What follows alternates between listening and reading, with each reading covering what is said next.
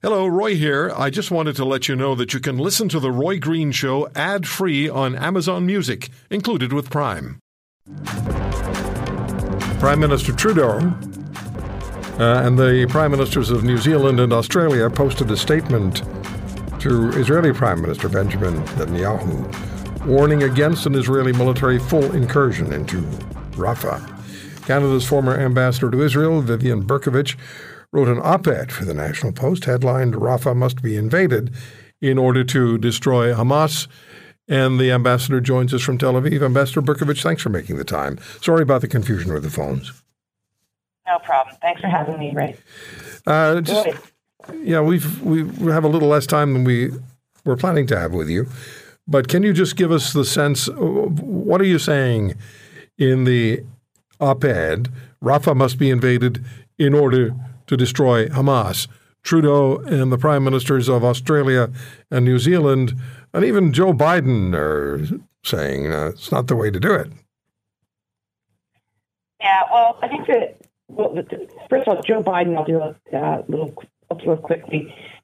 Um, his um, administration has been sending out very mixed signals, but in the last few days, they've been pretty quiet about Rafah. Um, this week was just um, astonishing with what was uncovered in Rafah and disclosed. And um, I don't know that he is still of the view that Israel has any choice but to go into Rafah and clean it up.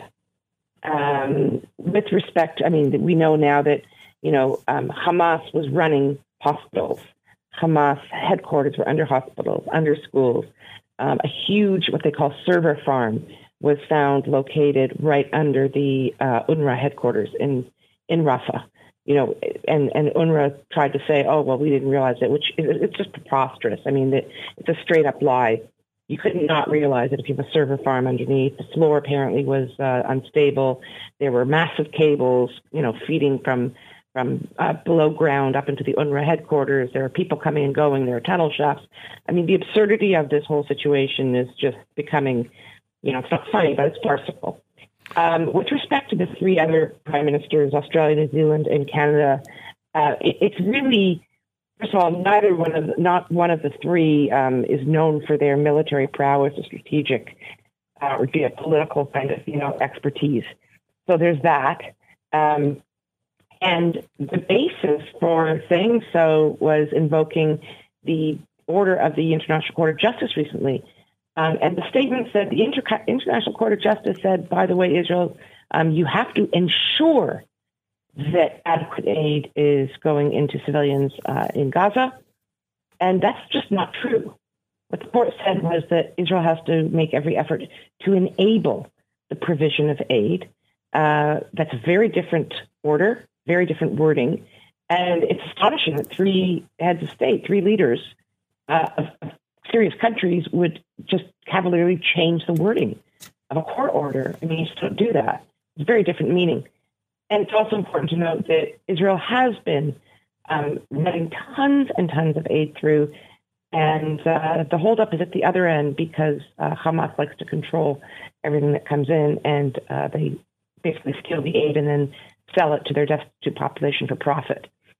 So that's my answer. Okay. Can can you can you just share with us what you wrote in the uh, the the story you shared on X? Yes, I'm looking at it right now. Um, basically, I was just kind of looking at some peculiar circuit like facts and synergies, and there's another statement um, issued by these three leaders um, in December. It was um, issued on a Monday morning. On the Saturday before that, uh, Justin Trudeau, Melanie Joly had a Saturday afternoon meeting in Ottawa with the foreign ministers of Turkey, Saudi Arabia, and the Palestinian Authority.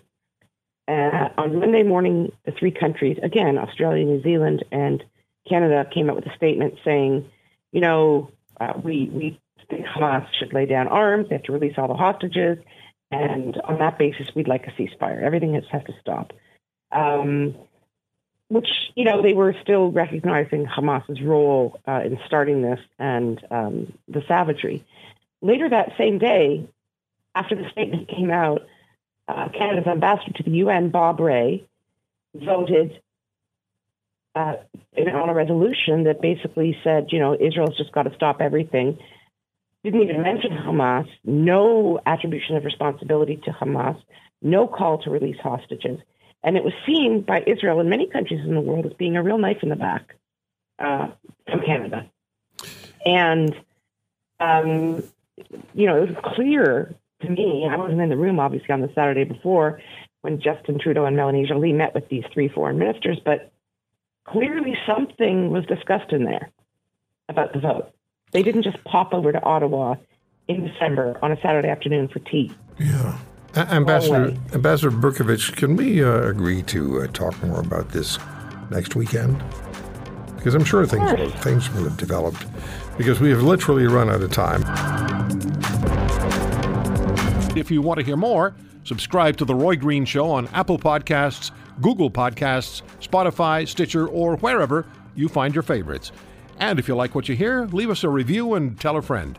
I'm Roy Green. Have a great weekend.